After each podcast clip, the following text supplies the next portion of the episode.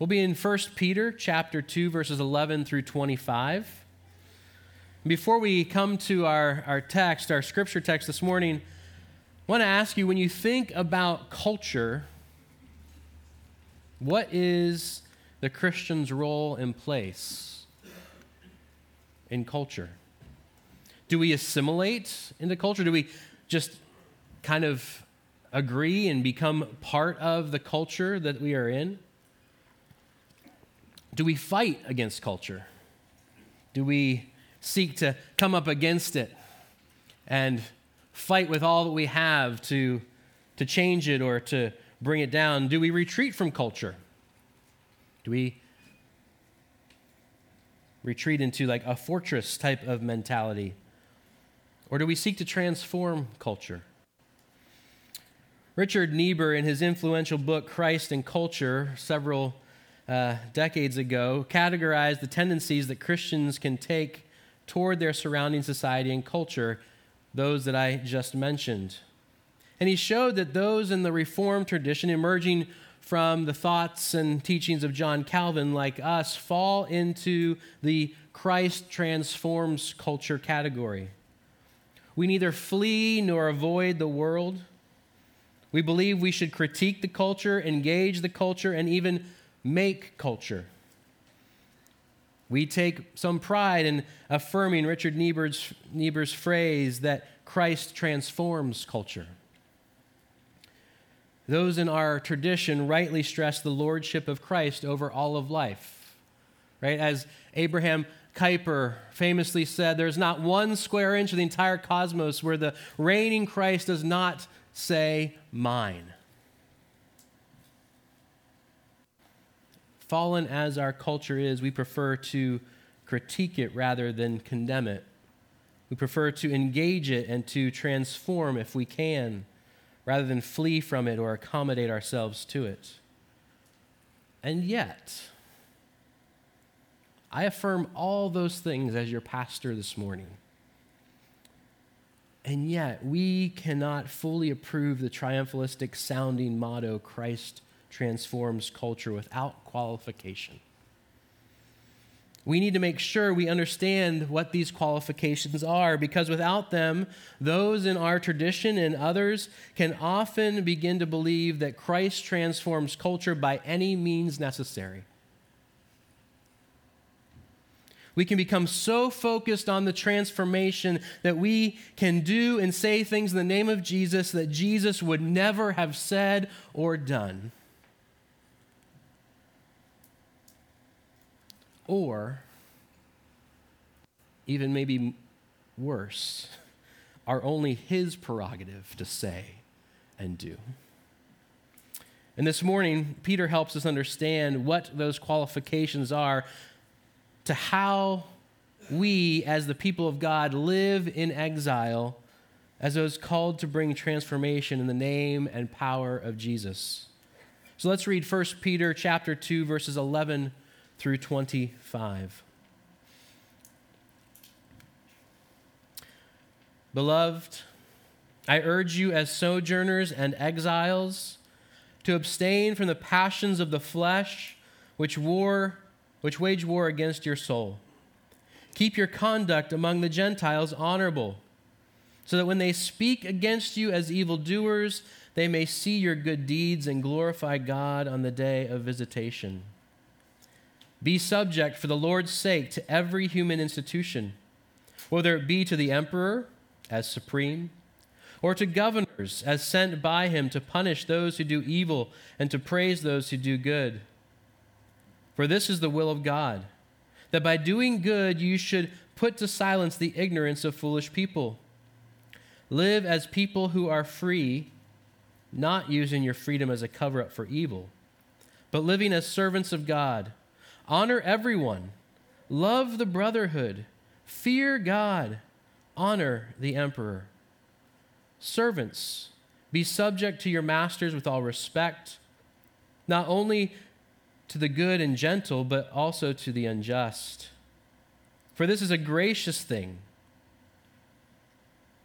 when, mindful of God, one endures sorrows while suffering unjustly. For what credit is it if when you sin and are beaten for it, you endure. But if when you do good and suffer for it, you endure, this is a gracious thing in the sight of God. For to this you have been called, because Christ has suffered, has also suffered for you, leaving you an example, so that you might follow in his steps. He committed no sin, neither was deceit found in his mouth. When he was reviled, he did not revile in return. When he suffered, he did not threaten, but continued entrusting himself to him who judges justly. He himself bore our sins in his body on the tree, that we might die to sin and live to righteousness. By his wounds you have been healed, for you are straying like sheep, but have now returned to the shepherd and overseer of your souls. Let's pray. Heavenly Father, we thank you for your word, your word made flesh in Jesus Christ, your word given to us through the inspiration of your Spirit. Lord, we pray that as we come to your word today, that, Lord, that you would give us eyes to see and ears to hear. Lord, that we would be not merely transformed by your word, but conformed to it. We pray all this in Jesus' name. Amen. So we're well into our series on 1 Peter that we've titled Exiles. And last week we saw that as we grow into our salvation, we are being built into a spiritual living building. Peter explains how Jesus is the cornerstone of this building. We are confronted with the question are we built on the cornerstone that is Jesus, or do we trip over it? We saw in our text that because Jesus is the cornerstone, we are his presence and his priests in the world. His presence, a actual living temple, and his priests, his representatives among the world. This morning, as Christ's presence and priests in the world, Peter gives instruction on how this temple presence and our priestly calling are to be lived out in exile he once again returns to the understanding that we are sojourners and exiles. The exile is a long term resident, someone not born where he lives, yet they have lived in their new land for a long period of time. Where the sojourner, by contrast, is often thought of as a temporary resident, a traveler whose stay is shorter. But both of these terms that Peter uses uh, suggests that believers belong elsewhere. When Peter calls disciples sojourners and exiles, he means that we are never fully at home in the kingdom of this world. Strangers have no permanent residence. Aliens rarely hold positions of power and privilege. And regardless, Peter says, we must live honorable or literally beautiful lives among the pagans, among the Gentiles. To shape a beautiful life, we must know how to live as those who are free. So Peter reminds us of our status as believers and then moves to our conduct in the world, a way of life that is consistent with our identity and follows our convictions.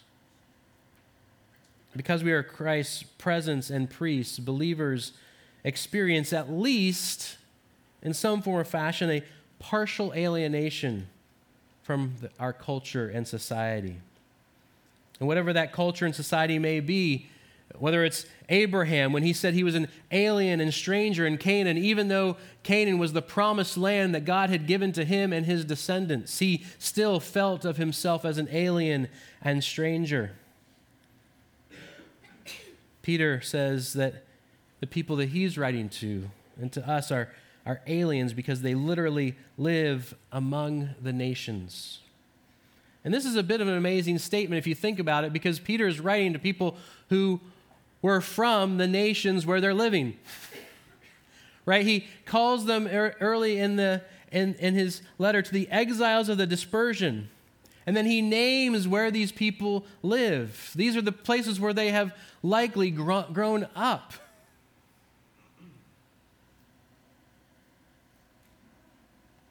He is calling these people aliens and sojourners. even as they grew up fully immersed in the Gentile life, in the life of the culture that they grew up in, until they came to faith in Jesus.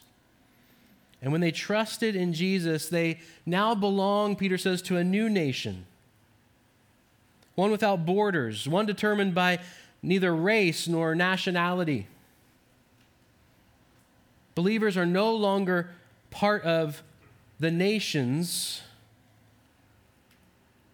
We are God's people, a holy nation. We must ask ourselves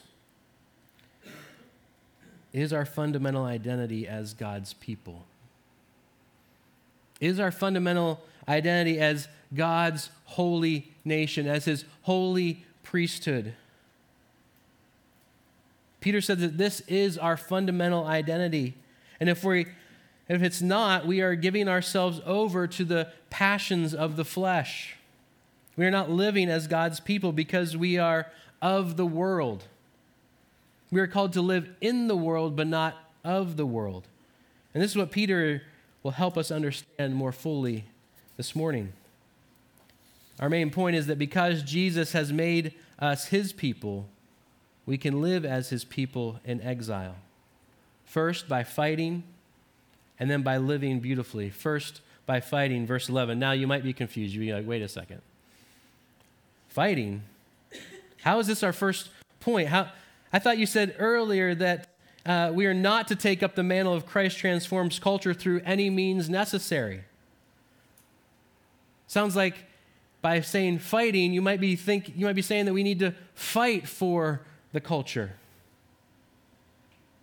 And you're right, we aren't to fight our culture. We aren't to take up arms. We aren't to do whatever it takes. We aren't to war against the society and culture in which we live.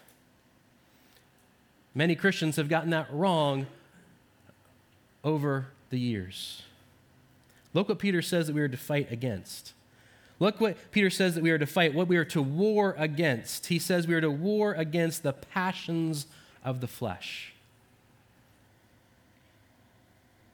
Right? We are not to war against what's out there, which don't get me wrong, I live in the same society and culture that you do. It's so easy to want to war against what's out there, but that's not what Peter says. We are to war against what's in here. You see, the passions as is translated could be translated as lust, which it often is. And so we typically connect this with sexual temptations, passions of the flesh which Peter may well have in mind, but it's not limited to sexual lust. It's broadly used in the New Testament for any kind of lust.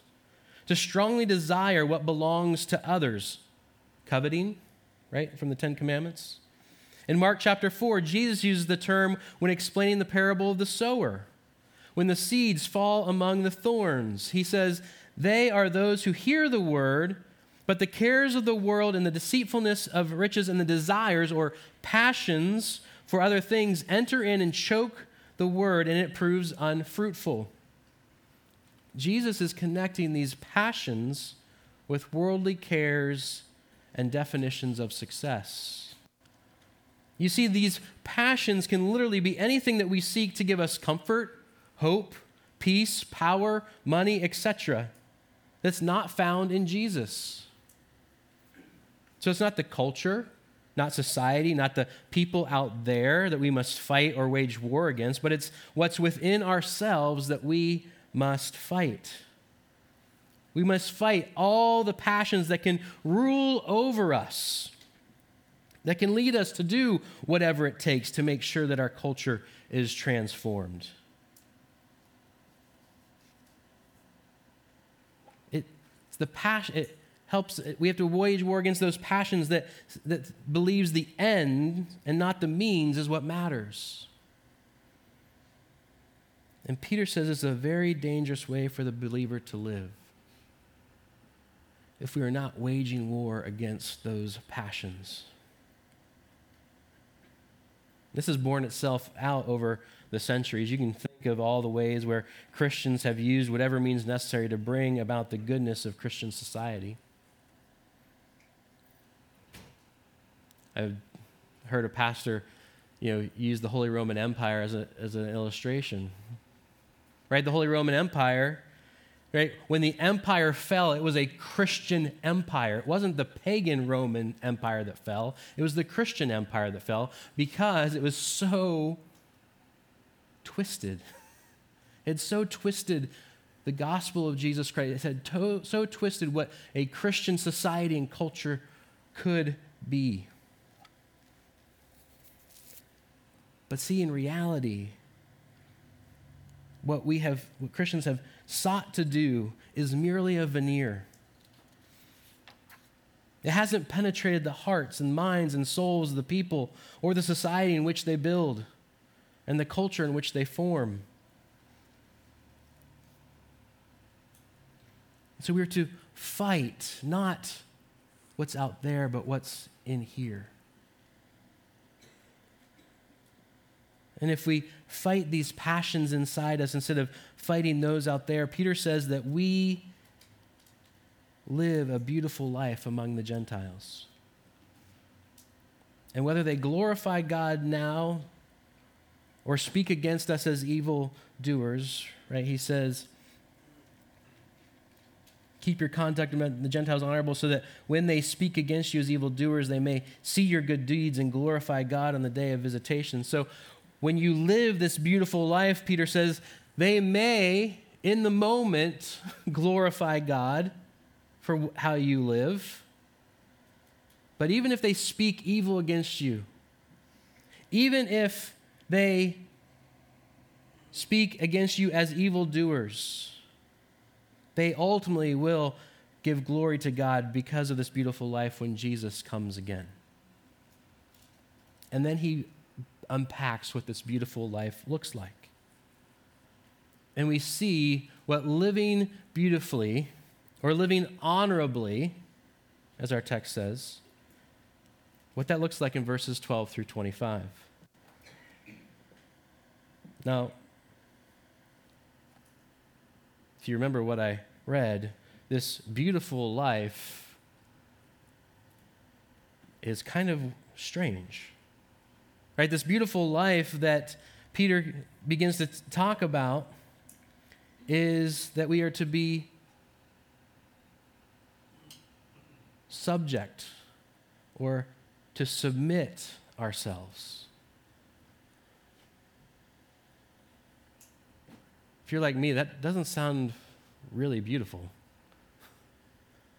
Wait, I have to be subject to someone else? I have to submit my own desires and wills to someone else? See, this, this whole section that we are about ready to, to dive into as what living beautifully looks like is in direct contrast to the attitude of the world. Right? The world says that you have all this freedom and that's what you want and you can do whatever you want and you fulfill all your passions and desires to however you want to fulfill them. But instead, Peter says our freedom is found in Christ in serving God. And we're also called to serve our fellow Christians and to render proper service to the people of the world. In this section, Peter describes our freedom in service to God, to the church, and to the world, living beautifully as exiles, as sojourners. Peter does not argue that we should submit before others because we submit before God. He actually does the opposite. He stresses a privileged position that we have, in which God has exalted us in Christ Jesus. We have been brought near to God as priests, as saints, as sons and daughters. We are God's own possession. We are beloved of the Lord. And he says, because of who you are, because of this exalted position.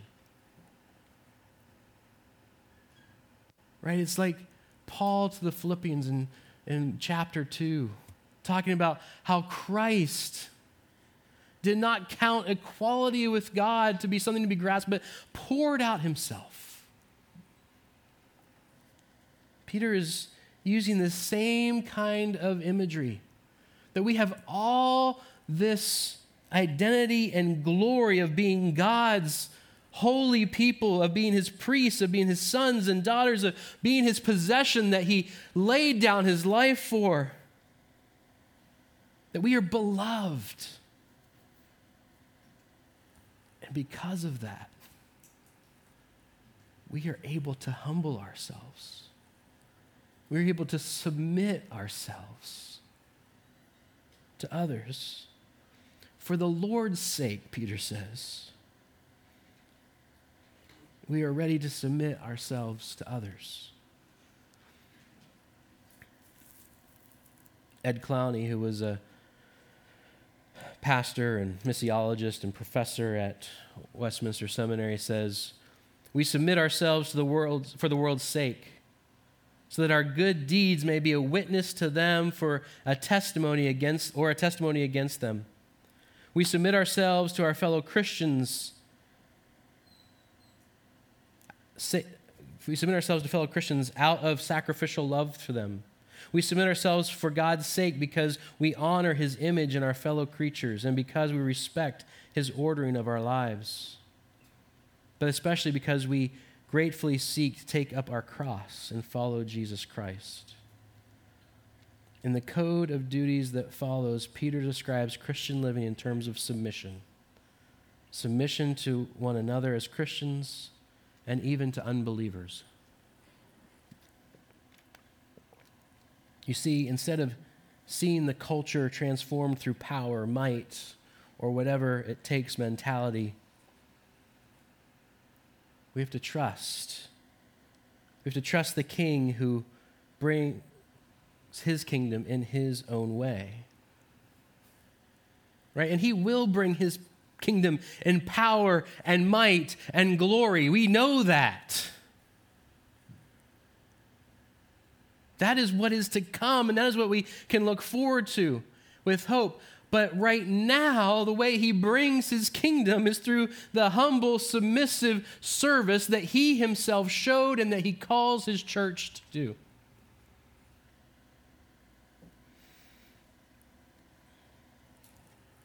the way that the king brings his kingdom is by the way of the cross. Jesus came not to destroy people, but to save them. And to accomplish that, he had to defeat the great oppressor, Satan. He had to redeem sinners from the guilt of sin.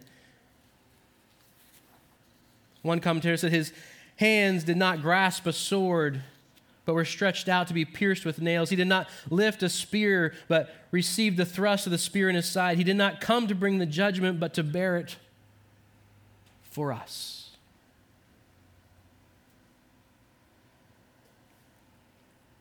Peter calls us for the Lord's sake, that our obedience serves God's purpose. Honor everyone, love the brotherhood fear God, honor the emperor. And I don't have to tell you that the emperor that Peter was talking about was no one that any Christian was a friend of. And then Peter speaks directly to the household servant, helping them understand how to serve in such a way that brings glory to God right? He servants, be subject to your masters with all respect, not only to the good and gentle, but also to the unjust. And so he gives specific instruction to the, to the ser- household servants who are part of the early church to understand how to live out their calling in that place. But Peter does not just address the servants, he is using the servants as an illustration for all of us.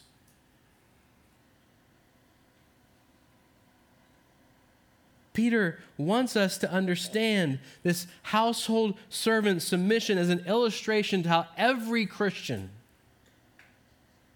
is to live. as an example for all of us to follow for all believers. If we bear the evil patiently, we have broken the chain of bondage in the power of the Lord. We show we have confidence in God's justice. We show that our service is not readily forced or voluntary. We are willing to serve for the Lord's sake, even honor those who don't deserve honor for the Lord's sake. Brothers and sisters, this is how a royal priesthood, a holy nation, this is how God's people transform the culture. It's not with power and might, but with humble service. It is a beautiful life that proclaims the suffering servant Jesus Christ. It is upside down. Don't get me wrong. It doesn't feel good. It doesn't feel right. It sounds ridiculous in our day and age. And yet, over and over in Scripture, not just in 1 Peter, do we see this as the call of the body of Christ, of God's people.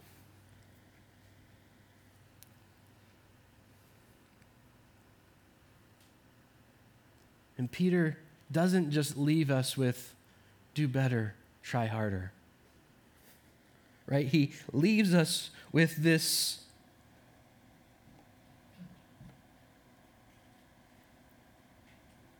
He says, For to this you have been called. This beautiful life of submission and service is to what you've been called. You've been called because Christ was called to do this for you. Who also suffered, Peter says, for you, leaving you an example so that you might follow in his steps. He committed no sin. Neither was deceit found in his mouth. When he was reviled, he did not revile in return. When he suffered, he did not threaten, but continued entrusting himself to him who judges justly. He himself bore our sins in his body on the tree that we might die to sin and live to righteousness. By his wounds you have been healed, for you were straying like sheep but now return to the shepherd and overseer of your souls. Brothers and sisters, you are called to this. As Jesus was called to save you and me from our sin. Knowing that we are redeemed by the precious blood of Christ, we can take up our cross to follow him. Yes, he is our example, a pattern to follow. Peter, actually, this word is like is is is reflects a, a pattern to be traced. Do you remember when you were a little a kid and you would use a, a, pattern under a piece of paper and you would you would trace it and draw it and then you would show and be like, look at what I drew. look how beautiful it is. Look how well I did. Because as a little kid, you thought you drew that. You traced the pattern and had something beautiful in return.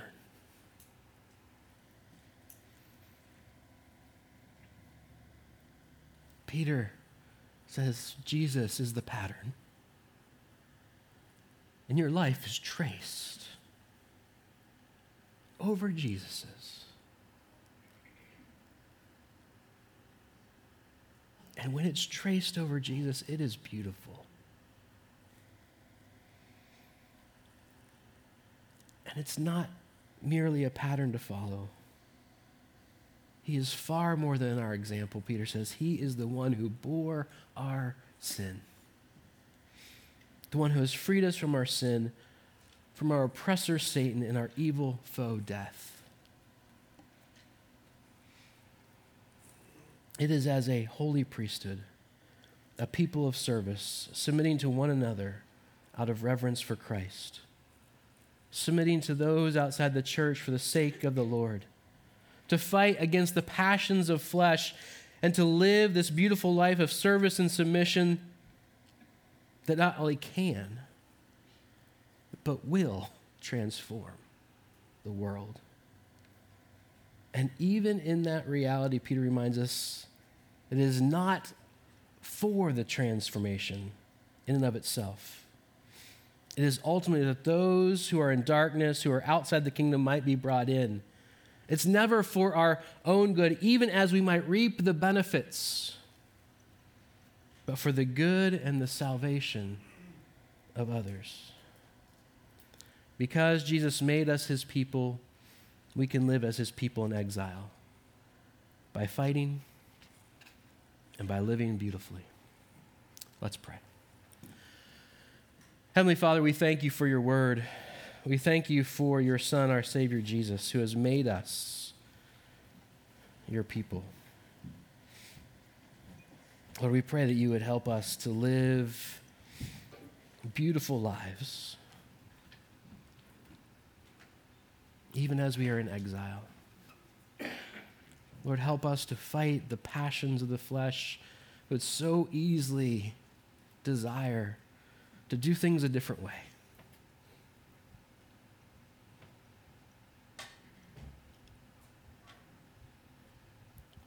Lord, give us the grace and the mercy. Give us the reminder of our true identity as your holy people, as your beloved, that we might submit and serve in your name.